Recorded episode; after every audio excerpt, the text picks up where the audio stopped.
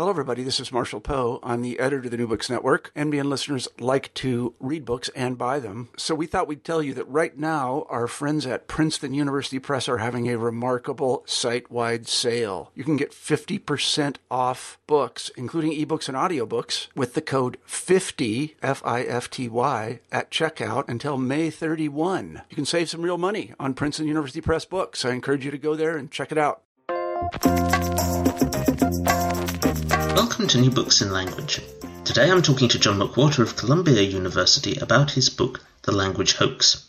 In the book, subtitled Why the World Looks the Same in Any Language, he examines the claim that language shapes cognition, the Sapir-Whorf hypothesis. He contends that, in fact, the influence of language on how we think is marginal, and the idea that speakers of different languages see the world differently is a major exaggeration. In this interview, we discuss why this is the case, and what is attractive for people about the idea that each language comes equipped with its own worldview. We talk about the history of that idea and some of its political significance, and we consider how the discipline of academic linguistics has developed and reacted to the idea in the past decades. I'm delighted to welcome John McWhorter to talk about his new book, The Language Hoax, in which he challenges the view that the language we speak significantly influences the way we think. John, what prompted you to write this book? I wrote this book because it is a very popular idea, especially among people who are interested in language or anthropology and with the media as well, that the language you speak shapes the way that you perceive the world. And I think that for a lot of people, there's an appeal in thinking that if there's, say, 6,000 different languages in the world, there's 6,000 different pairs of glasses that we can look at. And I think the idea also has appeal because it's a very handy way for privileged Westerners such as us to understand, to show that we understand that particularly indigenous people are our cognitive equals. It, it gives us, I think, a justifiable sense of enlightenment and I think even goodness to think, yes, the tribesmen might be seeing colors differently than we do. The tribesmen might be seeing sources of evidence in more detail than we do. So all human brains are equal. The idea has great appeal. And the problem is that as appealing as it is, like many things that we wish were true, it really hasn't been shown to be true by the psychologists who are actually working on that way of looking at language and thought. So, does language have an effect on thought? Yes, a tiny, eensy, weensy bit. But the idea that if you speak language X, then you're thinking in a way that corresponds to language X, and by extension, that the culture connected with the language is encoded in how the language works. It just doesn't hold up, and so it's shoddy science. And I also discuss in the book how it also ends up making us condescend to the very people who we're trying to elevate in looking at languages in this way. So I thought it was time for there to be a go to argument from the other side. And some of these issues are not perfectly cut and dried. I can't be claiming to be, you know, Moses off of the mount. But in general, if you're trying to address the language and thought hypothesis, if you're interested in Whorfianism, then what you find is a great many books that are written as if it is an accepted fact or close to it. And I thought there needs to be at least one book showing that there's another way of looking at it, especially because I think if you talk to most linguists in particular, they would agree with me or at least see that I have a lot of decent points. I'm not saying anything particularly unique. I'm just broadcasting what I think a lot of common consensus is, because I think that there is a certain I, I, it's socio-political incorrectness about dwelling too much on what doesn't work about the language and thought hypothesis, and I understand that. But I think we need to go for the empirical. We need to go for truth, especially because, as I said, looking at the language and thought hypothesis in the real way, looking at what the data really say, and especially what they don't, I think ultimately creates a more humanistic way and a more egalitarian way of looking at the world's peoples than the standard languages thought popular cocktail party view. Yeah. Um, it's interesting you, you, mentioned the idea of there being a, a popular view and that linguists in particular are, are, quite skeptical about that view. it's my impression from, from the way you describe the literature in the book that you think the, the scientific or the more scientific end of the literature is reasonably balanced, but it's been distorted increasingly in the retelling and popularization. Is that, is that a fair assessment? That is very much true. And so it's very important to stress here that countless experiments have shown that a language can affect thought in tiny but interesting ways. And so, for example, in Russian, there's no one word for blue. There's a separate word for dark blue and a separate word for light blue. And it turns out that Russians are a tiny bit faster at distinguishing where dark blue shades off into light blue, exactly 124 milliseconds on the average faster. And the way the experiment has been constructed by Lara Boroditsky, who's a psychologist now at the University of San Diego, it's clear that it's the language. It certainly has nothing to do with culture. There's nothing about being Russian that makes you perceive blue in a different way. It's the language that makes you a little bit quicker at that, just a little. And there are experiments like that with all sorts of languages. The problem is that it makes it out into the newspapers and the magazines and today the blog posts, etc., as if it means that a Russian person is walking around perceiving blue in a more popping way than we are. And that extends to all sorts of other differences between languages where you could say that, wow, those people are seeing X completely differently from us and it's because of their language. And no psychological experiment has ever shown any difference of that magnitude. And what it comes down to is, are we talking about world views? None of those experiments have ever shown anything that we would call a worldview. Um, as you allude to in your introductory discussion, this this idea has a you know, obviously has a certain appeal, um, particularly as, as, something that people can can grasp onto and and talk about as a sort of factoid about the way things are supposed to be.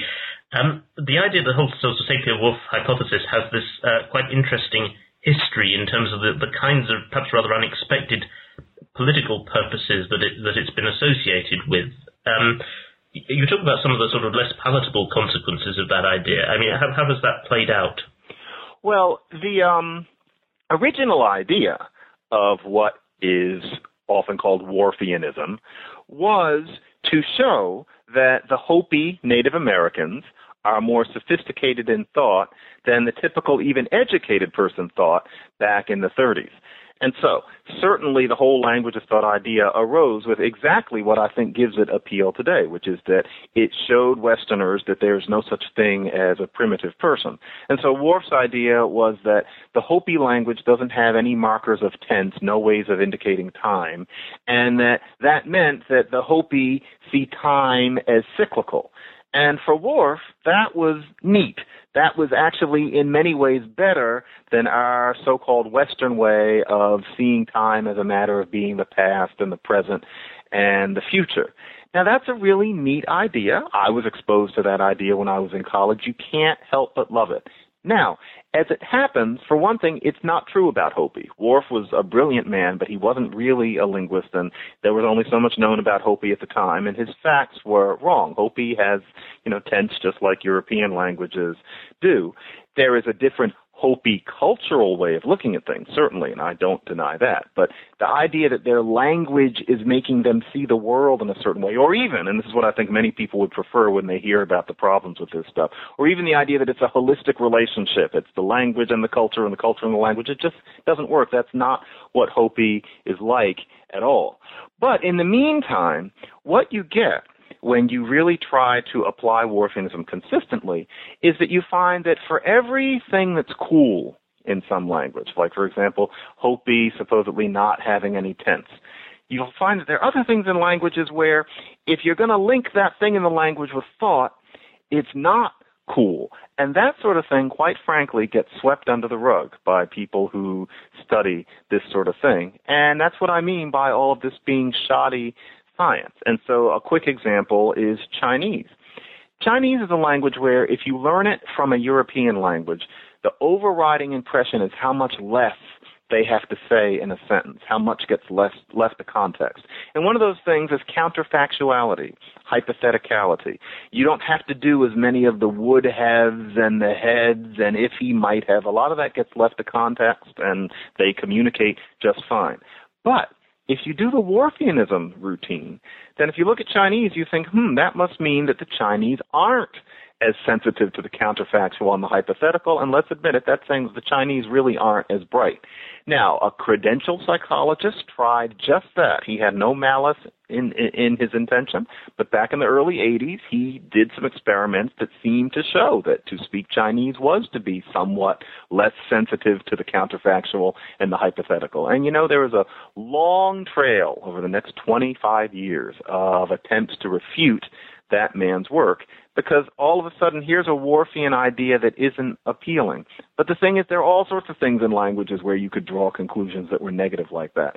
If we don't want to accept the idea that Chinese creates a worldview in its speakers because of its relative lack of necessity of counterfactuals, then we can't have the cool things either. What it really is, is that the way language affects thought can't be accepted as a worldview. If you don't want the Chinese worldview to be a dim one, then you can't have, for example, the Russian worldview being one where Picasso's blue period paintings pop more than they do for people who speak English. It all just comes out as a wash.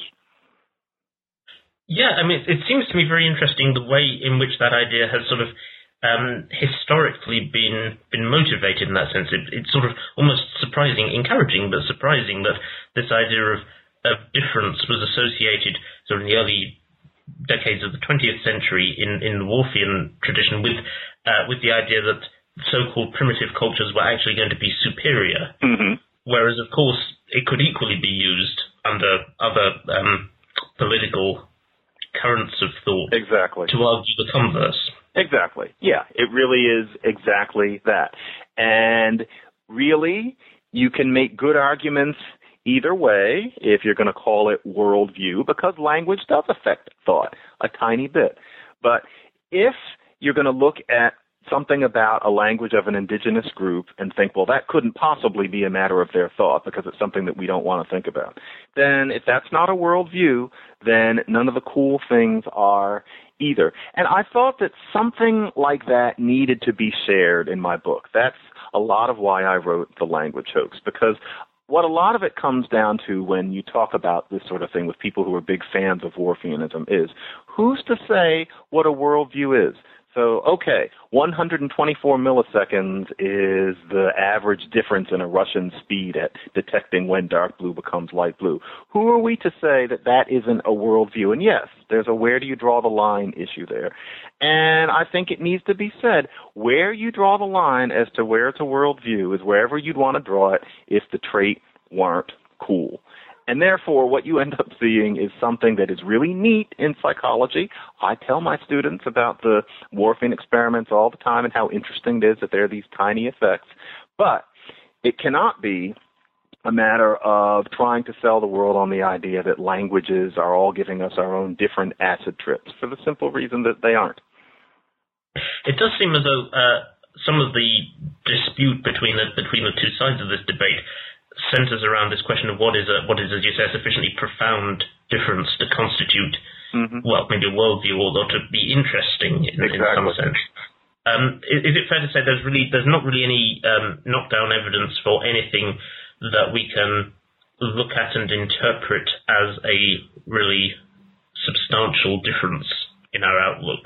Nothing like that has ever been shown. Now, what has been shown is that culture can be reflected in language. And there are times when people look at stark cultural differences and tell us that what's going on is that it's the language that's making people think that way. But that's a rather backwards way of thinking of it. And so the classic experiment, and this is one that Whorfian fans often bring out, is that there are people in um, Australia who, instead of saying that something is in front of them or in back of them, will always say that something is north or south.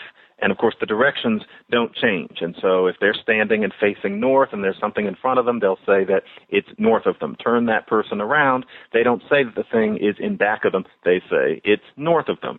Now that is one of the most fiercely interesting things I think most of us have ever heard. You would never think that human beings would process life that way.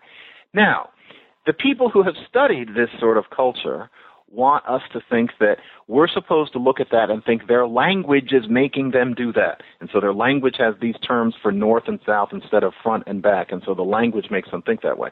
No, it's that their culture and their environment have created words in their language that correspond to something that they need. Those people, as might not surprise you, live on very flat land. They need to keep north and south and west and east in mind in a way that you and I don't. There is no documented group that does that where there are more landmarks, and those very same people, once they end up living in cities, for better or for worse, very quickly start to let the north, south, and the west and the east go. So there are differences that you see that some Whorfians will say prove that the language creates the worldview. But I think most of us would look at these groups. I think often, I hate to put it this way, but I think many children would look at these situations and say, hmm, isn't it interesting how the culture is different?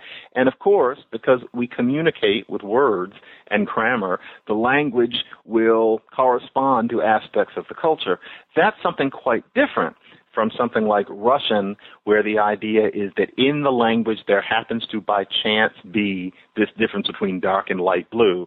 And so therefore it really is the language that's creating the difference. And in that case we get back to, well, what is a worldview? And we measure it by thinking about whether or not we want the Chinese to be portrayed as dumb because their language is more telegraphic than Russian or a great many others.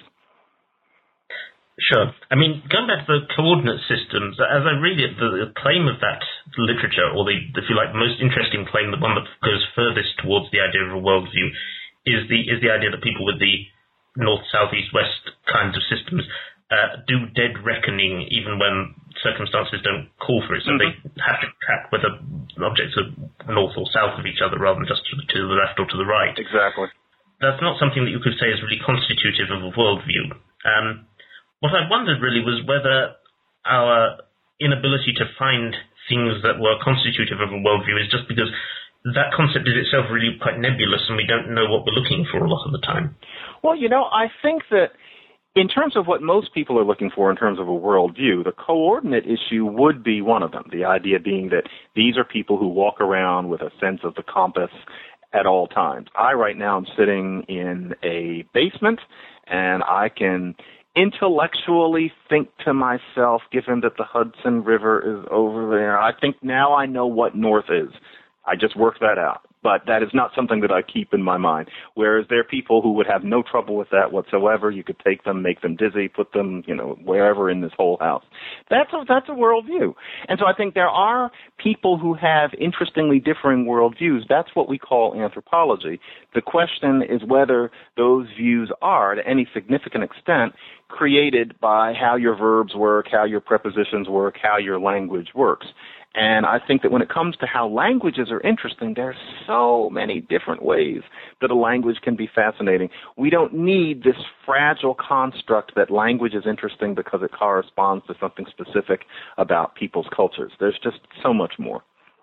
So, uh, going back to the question of how this idea interfaces with linguistics, um, you discuss also the sort of conceptual opposition of Whorfianism to the um, universalism of Chomskyan linguistics. Mm-hmm. Uh, do you feel that's something that's been important in how the idea has been received and how it's developed in in that Definitely, definitely. That is a lot of it culturally, and as with many in, culturally in terms of linguistic culture, culture among linguists, and as with many cultural things, I don't think this is felt explicitly, but Noam Chomsky basically revolutionized linguistics starting in the mid 60s with his idea that human beings have an inborn syntax, and that despite how different languages seem all over the world, all of them are variations on a single inborn pattern. What differs is the words, and you fiddle with some dials and switches, but basically we're all speaking the same language with different word shapes. And that theory is put forth with a very dense jargon, and as the decades pass, the mechanism is ever more abstractly related to anything that even most intelligent or enlightened or even learned people would think of as language at all. And so, there's a challenge in knowing what those people are talking about. You can't just open up one of their articles and read it on the beach. It all looks kind of mathy. And so, there is a feeling among many linguists that that way of looking at things is quite detached from anything that language is. And there's also a certain amount of resentment because one can feel from some adherents of that school that there's a sense that if you don't understand that way of looking at things, then you're not as bright as the people in the in Chomskyan crowd. And some of them have been known to say that what they're doing is the only question about language that any intelligent person would want to ask. If you're looking at anything else, how language changes or how language relates to cognition in general, none of that is genuinely linguistics that's the culture that there's been. It's all kind of analogous to the the serialists in classical music back in the day. Right down to that there aren't really that many of these people, but boy is there a certain cultural cachet, there's a certain glamour. Noam Chomsky's probably got an IQ of 500 and is a very good arguer and many of his acolytes are the same. So, there is a kind of resentment that many people have of that Chomskyan paradigm. And so Whorfianism has a certain appeal because it's all about language as spoken by actual people and connected to cultures. It seems like what language really ought to be.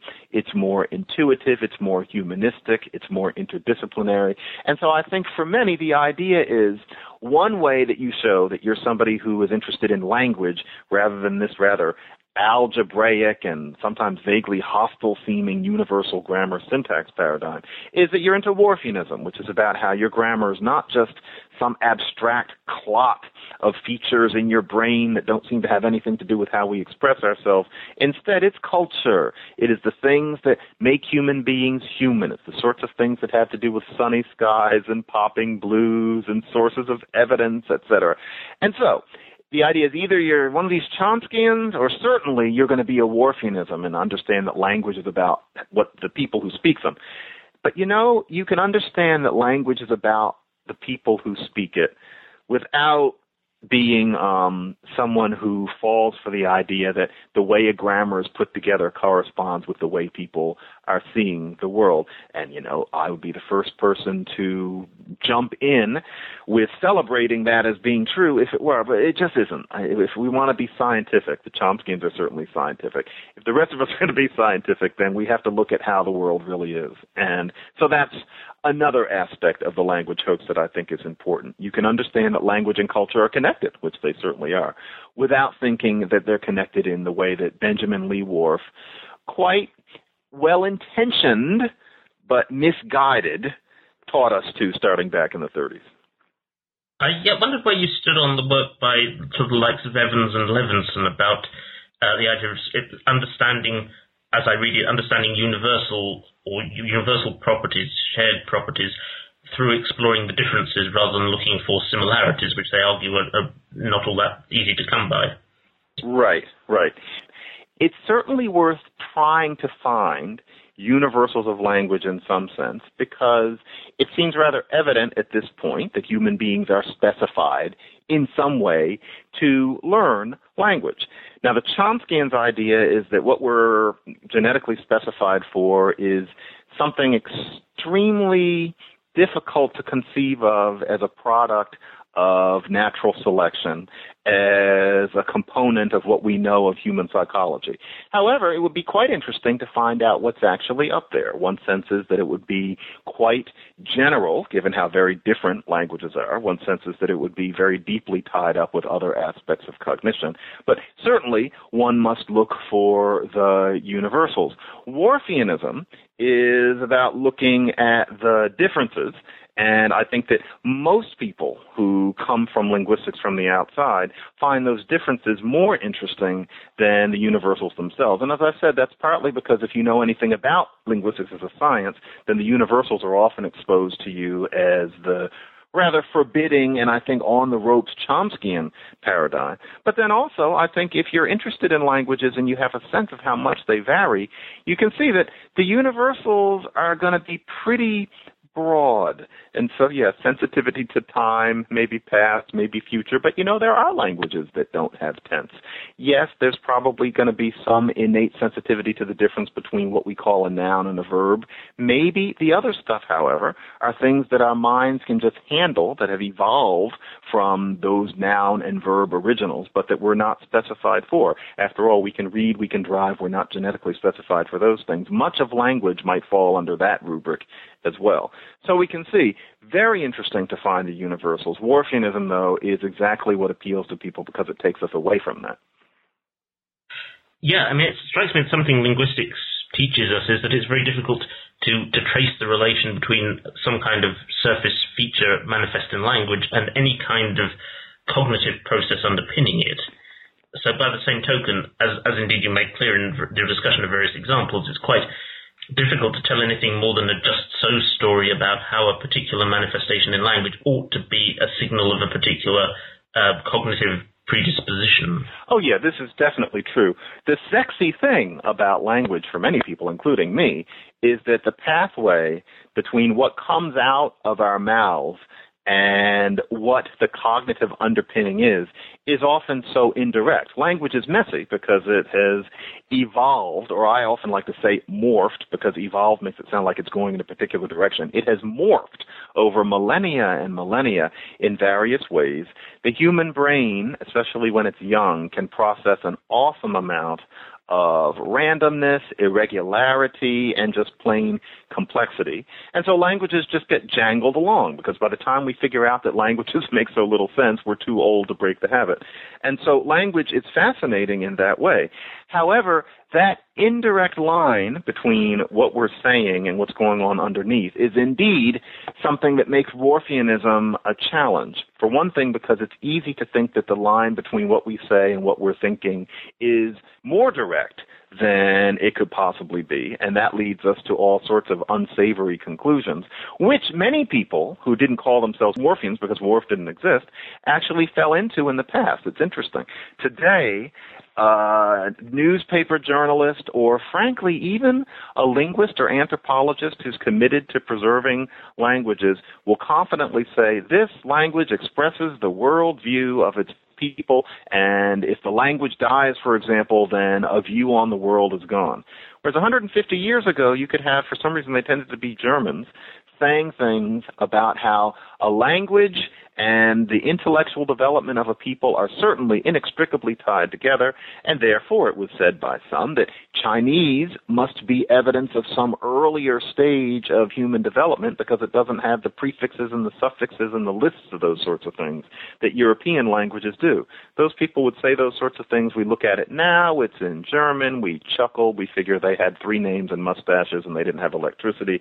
They didn't know any better, you know, the world was still at war, etc. Whereas today we think it's different if an anthropologist says it because the anthropologist means good things. But the problem is, as I've said, that they're bad things that you could come up with using the exact same paradigm. To say it today is really no different from somebody von something saying it in 1850 with different intent. What languages show is that fundamentally all people think alike.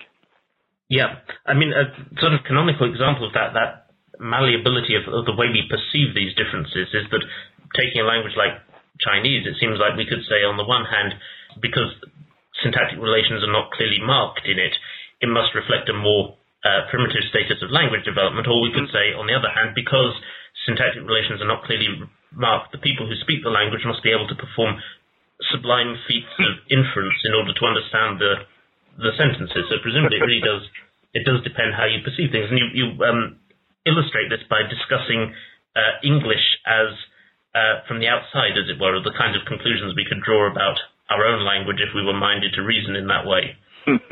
yeah, it's funny you mention that because there is a kind of feint that Whorfians sometimes do, which is to say that context, if a language relies a lot on context, then that itself is a kind of complexity as well. But besides a certain circularity that you find in ideas like that, it becomes hard to hold it up when you see something like Keith Chen, who is an economist at Yale, very bright, great, great person, but he had a TED talk and a paper. Both of them have gone viral, where he says that because Chinese does not have what we would call a future tense, it's not having a future tense makes its speakers think about the future more and therefore save money. Mind you, what I'm saying is that Chinese doesn't have a future and that therefore that makes its speakers think more about it because they have to because they don't have the reinforcement from the language. And so he tries to make a correlation between whether languages have explicit ways of marking the future and the savings rates that these countries have had. And as I show in the book, as neat as that experiment is, it just falls apart. There is no correlation between whether or not a language has a way of saying will, as in I will do something, and its savings rates. And one way that we can really viscerally understand how off the Whorfian view is, is by trying to imagine it applied to us. Let's turn the microscope around.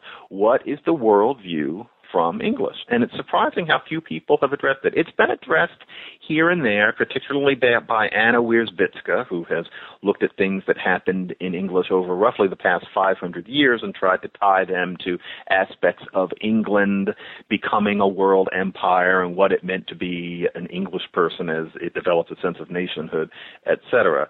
But really, in the grand view, let's imagine what's the world view. And let's imagine how many different sorts of people speak English. And so we can imagine, say, um, Mahatma Gandhi and Patricia Routledge and um, Paul Hogan and me and you. Now, all of us speak English. What's the world view from that perspective? Let's bring in Winston Churchill and let's bring in somebody from New Zealand, and let's bring in somebody from Singapore. All these people are speaking native English. What's the world view? And the first thing we think is that certainly the world views of these people are indicated by the various cultures that they grew up in. If there's something about the language that we all speak that illustrates some sort of world view, given how different all these people are, there must it would have to be such a thin business.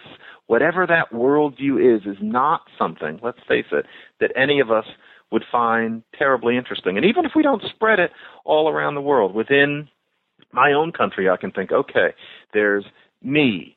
There is Mary Tyler Moore, the television star. There is Barack Obama. And then there is Melissa McCarthy, the movie star. See, I'm picking various people who are, you know, just American people. What is the worldview that we have in common? Now, of course, we're American, but what is it that's coming from English verbs or the way English splits various things in the world up in terms of lexicon? And the idea, frankly, seems absurd. And I think that we need to think about the same thing when we look at a Native American language, or if we look at Korean, or if we're trying to say something about an Australian Aboriginal language, where suddenly we think that their language must encapsulate a worldview. Is it that languages encapsulate worldviews when they're smaller? Because that doesn't make any sense at all. Obviously, culture is what distinguishes people, not the way their languages are put together, therefore creating a cultural outlook. I suppose the original claim of Whorf's analysis of Native American languages amounted to the claim that even this very disparate group of English speakers actually have quite a similar worldview because the other worldview uh, exhibited by Hopi speakers, say, is so exotic and unimaginable to us as to be ungraspable. But there doesn't seem to be any uh, any very compelling evidence for that. It's quite hopeless, and uh, I mean hopeless, and it's interesting there are things people have said about English that are taken as implying some sort of worldview, such as that in English we say, I like apples. In many languages, it would be more likely to say, apples please to me. English is a language that's very agentive, as you might put it. It's you doing things to something else, or it's you and then there's the something else just slammed together. And so I am cold. So my state of being is in a cold state. In many languages, it's it colds to me. And so many people are tempted to imagine that in other languages, there's a sense that things are being done to you, but to speak English is to imagine yourself out there with a rapier doing things to the world. But the problem is that English only became that way because, and this is not in the book, but English only became that way because Vikings, when they started invading, learned Old English imperfectly and simplified it. And so Old English was full of the it colds me sorts of expressions, as any good Germanic language tends to be. Modern English has much less of that sort of thing because basically Vikings came and screwed it up. So you and I, in a sense, are speaking bad Old English. So it wasn't because of England taking over the world with a big club and therefore starting to talk more agentively. It was an accident. It had to do with some guys who came in taking over themselves and speaking the language badly and turning something along the lines of apples please to me into I like apples.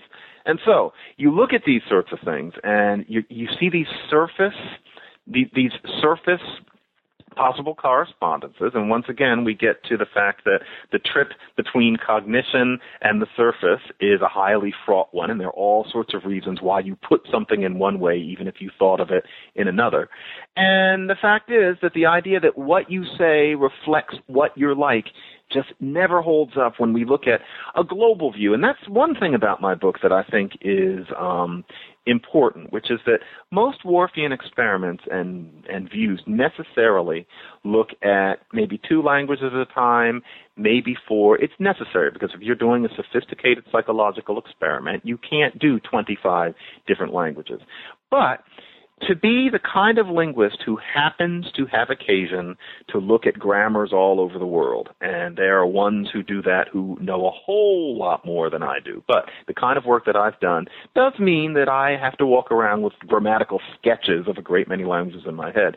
To look at languages in a worldwide sense makes it clearer how arbitrary the connection between what a language is like and what a people is like are. It's very easy to see these connections if you're looking at, say, two groups, or especially if you're looking at one.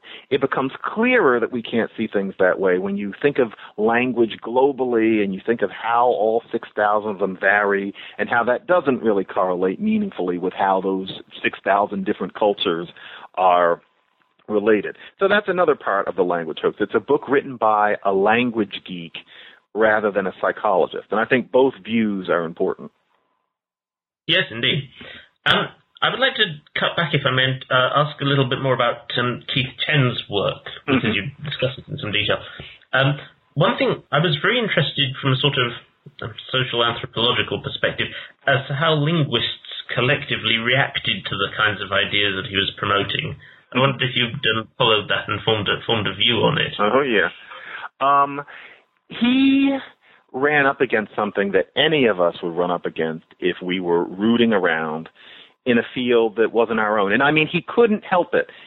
He looked through grammars, and one does that. A linguist can get messed up doing this. I've gotten messed up doing with doing this, which is that grammars are written in different ways grammars, linguistic grammatical descriptions are written for different audiences. And it's easy to get tripped up. And so, for example, in Russian, there is no future. And you can look in a book and it'll tell you, well, here's how to do the future. But what they mean is, here's what you say in Russian if you're trying to express what English expresses with the future tense, with the I will. That's a very subtle business to fully understand that and to really fully understand it. You have to be a Slavicist, which I'm not, but I can sometimes badly play one on TV because I've mucked around with a lot of Slavic languages here and there. And I happen to teach in a department where there are many actual Slavicists, and so I have people I can talk to about it. And the fact of the matter is that there isn't really any future per se in the typical Slavic language. And with Chen's work, what it comes down to is quite simply this. The Slavic languages in the future They all, almost all of them work the same way. There is no real future that we could speak of. It's easy to say that there is if you look in a book. And so Chen has a problem first with that. And it's not that he's incompetent, it's that it's very hard to smoke this sort of thing out if you don't happen to be a linguist. I don't know how he could have done any different, but unfortunately it's a mistake that he almost couldn't help making. But if you look at his chart of the world languages, uh, if you look at his chart of how languages correlate with savings rates, very simply, the Slavic languages are all over the place. Now, that makes no sense if the Slavic languages all do the future. Most of them, there's one exception, but most of them do the future in exactly the same way. The savings rates should be exactly the same or at least close, and they're not. The reason that Chen didn't know that was a mistake is because you have to know what a Slavic grammar is telling you about whether or not there's an actual future. And so once his work came out, the Slavic is the thing that I'm mentioning because I think it's easiest to explain, but there are other dicey things that he has to say about whether a language has a future and whether it doesn't. So it's a very clever notion. It's also highly counterintuitive, which makes you suspicious, and it ends up just not working. I was um, I was particularly interested in the, the way people found it really counterintuitive. Um, I mean, I'm inclined to agree, and there are definitely good arguments against the, the methodology, both on the way it was coded, on, on the possibility of chance capitalization and the stats and so on. Um, but what, what, struck me first was that a, a, lot of people, many of whom really weren't aren't at all committed Chomskyans in any real sense, mm-hmm. uh, were extremely skeptical about the idea right from the outset. Just the very the very notion that this could be the case seemed beyond the pale. Mm-hmm. Well, I think that there are two typical linguist perspectives on this kind of thing. I think that if you usually if you're somebody who specializes in writing detailed grammatical descriptions of little known languages, it becomes pretty obvious pretty quickly that all of this muck that you are making your way through could not possibly be seen as corresponding to the way a group of people think. So much of it is clearly just how a language has morphed over time and what the human brain can awesomely process. But I think that there is another kind of linguist, and this gets into a whole different issue that I've been thinking about lately. Another kind of linguist who's not only writing these grammatical descriptions, but is committed to saving the languages. And if you're committed to saving the languages and saving the cultures from disappearance, then the idea that all of this muck that you're describing is cultural becomes appealing because it is a very handy argument to make outside of linguistics as to why you would want this language and this culture to survive. And so I've seen some linguists who know their languages very deeply. They know all of this arbitrariness, but they'll say that I think these things are cultural. And I think part of what leads them to favor that view is that they are seeking an argument for keeping this thing from disappearing. So there are two different perspectives that I think one can have. Now, in terms of Chen, the counterintuitiveness just comes from the idea that something that isn't there is some is it makes you think about it more.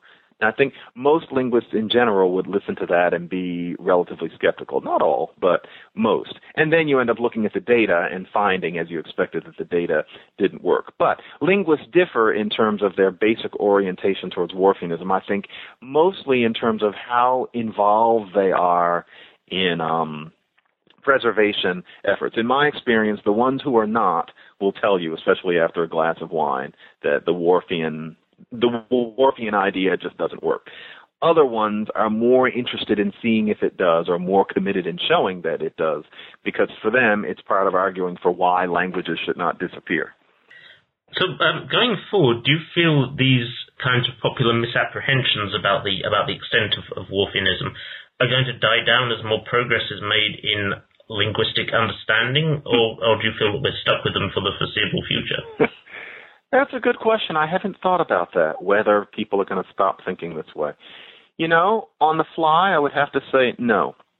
I expect that Whorfianism will continue to be popular, and in a way, for a good reason, which is that I think that it's part of being an enlightened Westerner today to understand that the world's peoples are all equal, that there's no such thing as a quote unquote primitive native. And I think that there's even a certain self denigration that we think of as a badge of sophistication. The idea that we Westerners are quote unquote so white, for example. That expression would have had no currency 40 years ago among people like you and me. And notice I'm saying it as a black American person, but I'm speaking from a certain first world overeducated culture. Oh, that's so white. That's a very modern and enlightened way of thinking. Whorfianism plays right into that because it gives us a way of seeing that the other is our equal and maybe even our superior. That impulse in itself is a damn sight better than the way people like you and me would have thought of the world's other people a hundred years ago. And so, no, I think that there will always be a certain appeal. I wouldn't say there's a direct line between some previous scenes in my life and the language hoax, but I found over the past 10 years that when I have expressed my views about Whorfianism being oversold, there's a certain kind of person who gets almost angry. And that certain kind of person is not usually a linguist, but I can see that the idea that language is not people's culture, that their culture is their culture, that that's not why you're supposed to be interested in their language, that offends many people. For them, the idea that the language is a window on their non Western way of looking at the world is precious. And I think that it's precious because we all consider it precious not to look down on the less fortunate or people who do not live in the world of tall buildings and psychoanalysis, etc. And so, no, I think Whorfianism is going to continue to have a certain narcotic appeal, popular Whorfianism, as I call it in the book. But I think that there should be a take home book length argument for those who are interested from the other side because Whorfianism is supposed to be a scientific endeavor. And it's also supposed to be a humanistic endeavor. And I think that we can see the world's peoples through egalitarian eyes without subscribing to the Whorfian view. And I try to get that across in the book, too. I'm glad you brought this up because I didn't really want to ask uh, how this issue uh, chimed with, with your broader view on, on race and its politics and how it related to your, saw it as relating to your work on, on those topics? Hmm. None really. Although, if you ask me, and I'm I'm going by the seat of my pants again, there are two me's. The person who writes about race and the person who writes about language, and they're just completely different tracks in my brain. But Whorfianism has irritated me sometimes because there's a certain unintentioned condescension in it. Unintentioned, but it's there. And as a black American person, I'm naturally highly sensitized to that. And there are times when we are treating people like the toddler who we clap for when she doesn't spill her food. And I know that that sort of condescension is not intentional, but for example, I remember once listening to a very good linguist talking about um, a Native American language that happens to have some prefixes that correspond to food preparation and touching and chewing. Now, all languages have ways of indicating those things. Here's a language where it, they happen to be prefixes. And this linguist was saying that, um, in passing, this linguist said that that these prefixes and suffixes were cultural, that this indicated that this culture places a particular value on food. And then a story was told about a little boy enjoying his popsicle. And, you know, an actual coo went up in the classroom. Not at the boy and the popsicle, but when this linguist actually said the word cultural. There was actually, I heard a bunch of people of different ages and genders all go, ooh, and I remember thinking, why in the world are we applauding that this sophisticated group of human beings liked food and liked sucking on popsicles? Why is that so special? And I thought, okay, yeah, we're we're showing that we understand that they're human. We're showing that we understand that they're not primitives. We're showing that they could be gourmets just like us. But really, there are higher achievements that we can celebrate in people than the fact that they know how to mix seeds and substances and they like eating them and they like sucking on things. And so it bothered me a little in the same way, I suppose, as it bothers me in this country when sometimes somebody who is seen as what we might call diverse is celebrated basically for just showing up or being present rather than for the caliber of what they do. I haven't thought about that much until right now, but yeah, there a bee gets in my bonnet about that kind of thing. But mostly with the language hoax, it was about just my sense that languages are being misrepresented for egalitarian reasons that aren't necessary because you can look at the languages themselves and see that no matter what a culture is like, no matter what a people are like, those languages are showing the same mental operations happening in all of us. Yep, I think that's a, that seems like a very uh, inspiring and clear note on which to uh, on which to bring it to an end. But I would like also to ask, um, beyond writing this book, uh, having placed these arguments on the record in, in this very readable and accessible format, um, do you feel this is a battle that you want to continue to engage in, the, the public perception of this issue, or, or, do your professional priorities lie elsewhere? Oh, what an interesting question. I think that one upshot of this book, when the reviews start coming out from academics, because that's a slower process. The reviews from lay people so far seem to be pretty positive, but I'm sure that there's another shoe that needs to drop where certain linguists and anthropologists are going to just tear me to ribbons. They're going to be furious at this book. And the reason is going to be that I'm undermining what one of the main pillars is of arguing for the preservation of languages. And most of the world's languages can be argued to be on the verge of extinction. There's 6,000 languages now. There could be only 600 in the next 80, after about 80 years. That is scary. That worries me. I have written about it. And I thought about the fact that I need to make some sort of case for how language preservation can be defended if we can't have this Whorfian notion. To the extent that I think that I am going to be called out by certain language preservation people on that basis. I think I need to have something to say, and I could imagine writing some more. It wouldn't be a whole book, but I could imagine showing up at some conferences, writing an article where I made that case. So, if that response is virulent enough, then as always, I will certainly come out fighting. But in general, the language hoax was a, a, a pause for me because my main work is actually on language change and language contact around the world, and I'm still working on paradigms connected to that. But Whorfianism has interested me for about the past 15 years for various reasons, one of which is that the new Whorfian work is in itself so fascinating, but also because of the way the world seems to be picking up on it. And I just decided it was time for me to get that one out of my system. But, you know, I I like a fight. And I also am very concerned with the world's languages, every bit as concerned as the people who are out there trying to preserve them. And so, yeah, I, I get the feeling this is not the end of Whorfianism and me. Uh, well, I wish you uh, success in your in your hopefully peaceful encounters with the uh, language preservation people. Uh, but until we hear reports of those, uh, just like I said, John McWhorter, thank you very much for your time. Oh, my pleasure. Thank you very much. I've been talking to John McWhorter about the language hoax. This is Chris Cummins from New Books in Language saying thank you for listening.